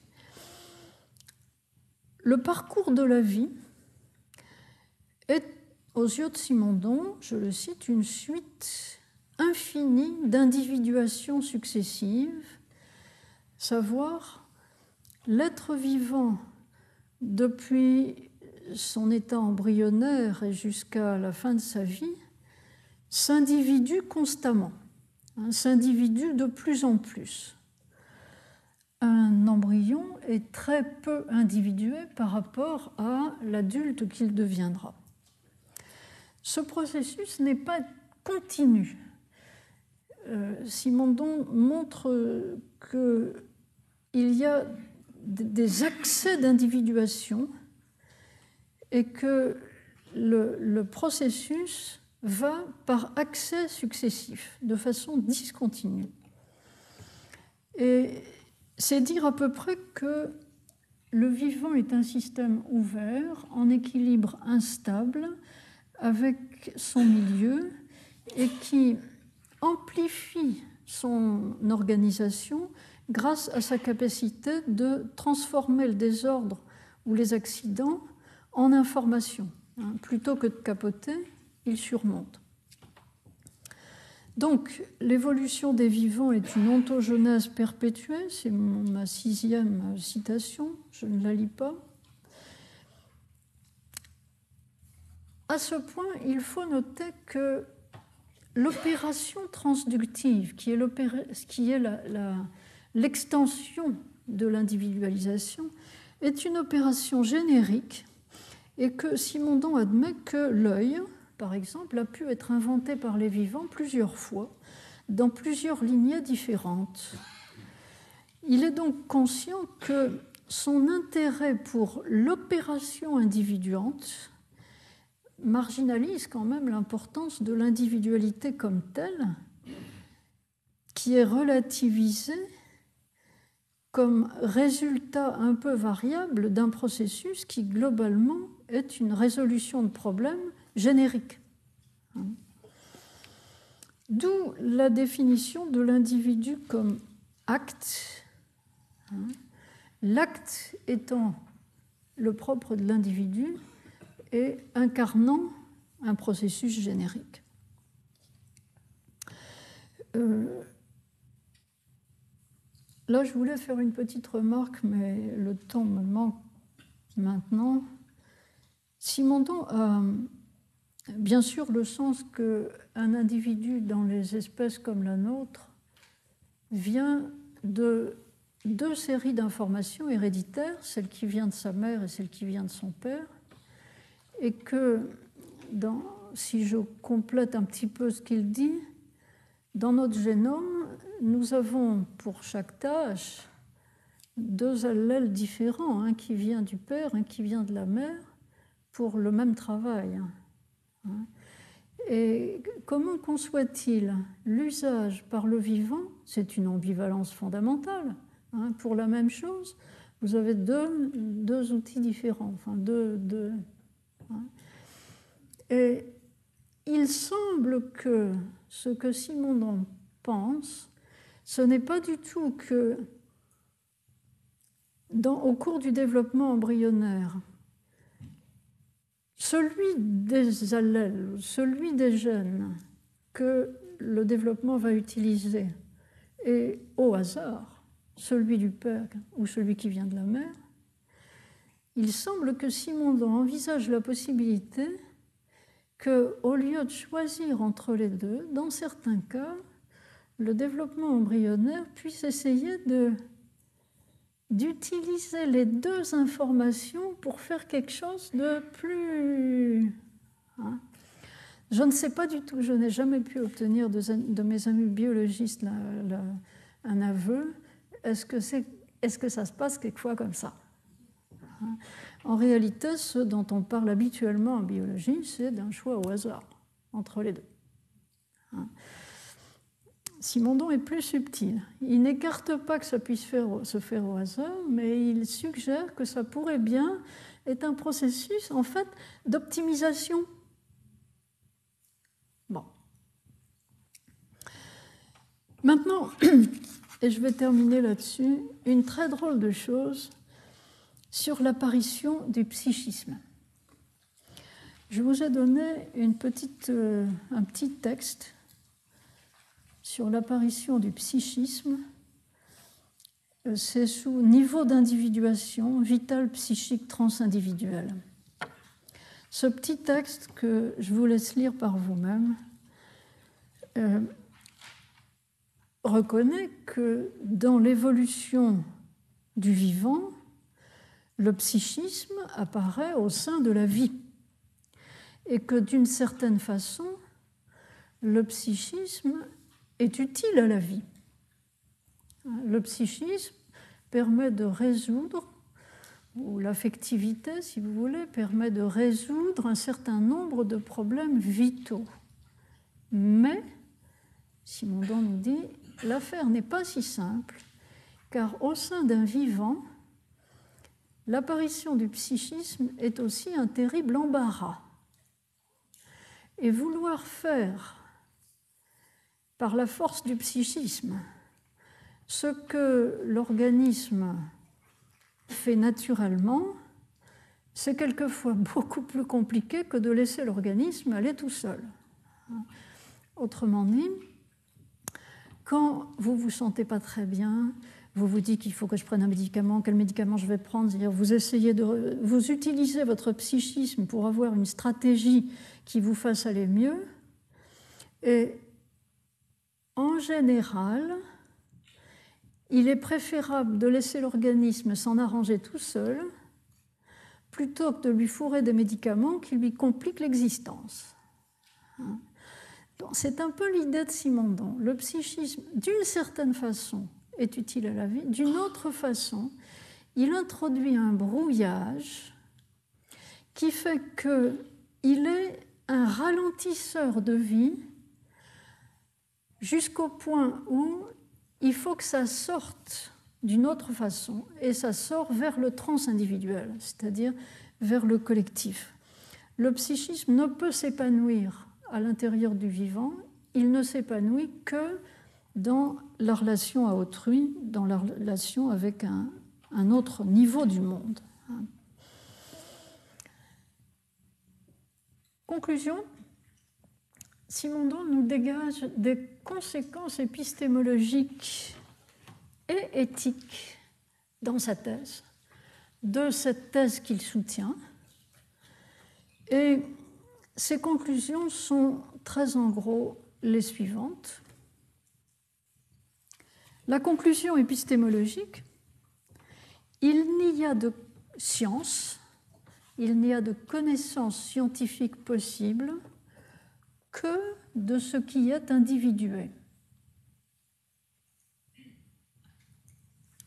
Parce que ce qui est individué est structuré. Il n'y a pas de science de ce qui est sans, structure. Il y a toujours un résidu, le pré-individuel, ce qu'il appelle le pré-individuel, hein, l'être, le fond de l'être, ce fond métastable. Hein, D'où sort le dynamisme pour aller plus loin, un dynamisme créateur, mais ce résidu-là n'est pas objet de science. C'est la conséquence épistémologique. Quant à la conséquence éthique, elle est que la prise de forme fonde une normativité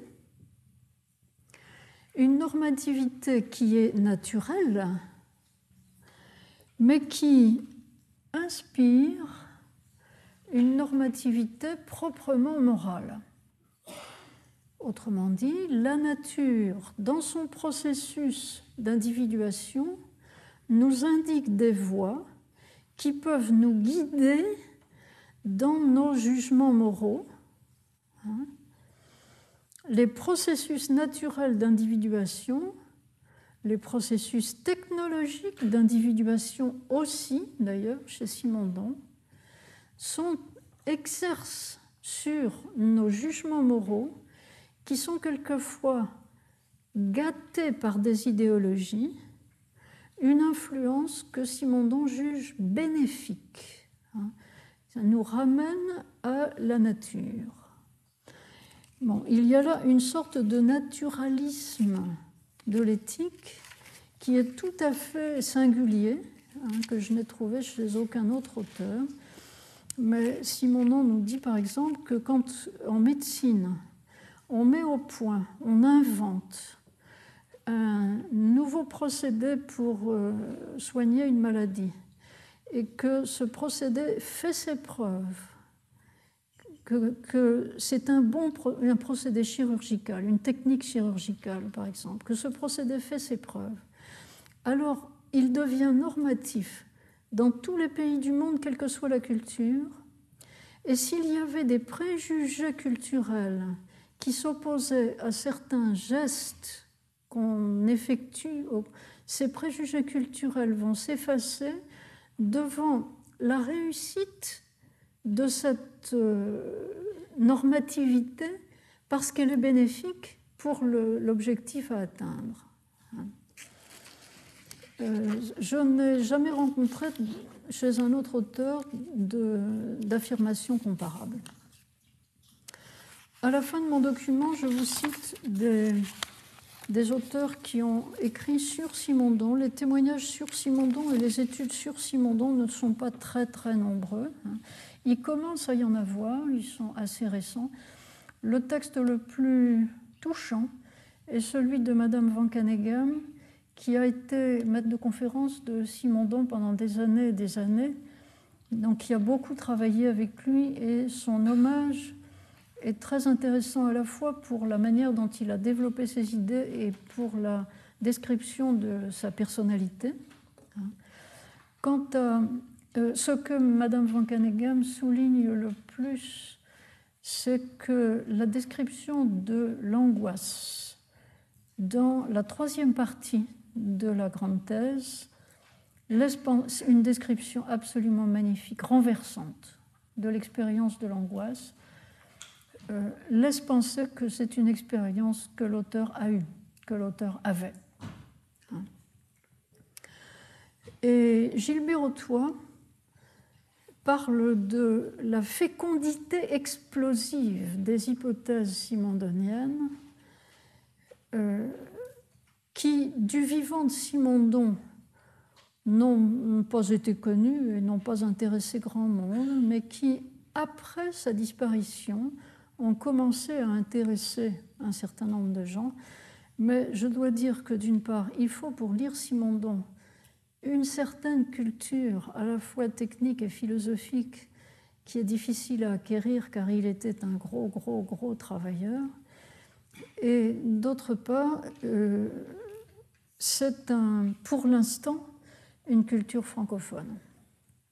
Pour l'instant, Simondon n'est connu, je pense, que dans l'ère francophone et pas du tout dans, dans l'ère anglophone. Ça viendra peut-être, peut-être ça se fera. Voilà, je vous remercie.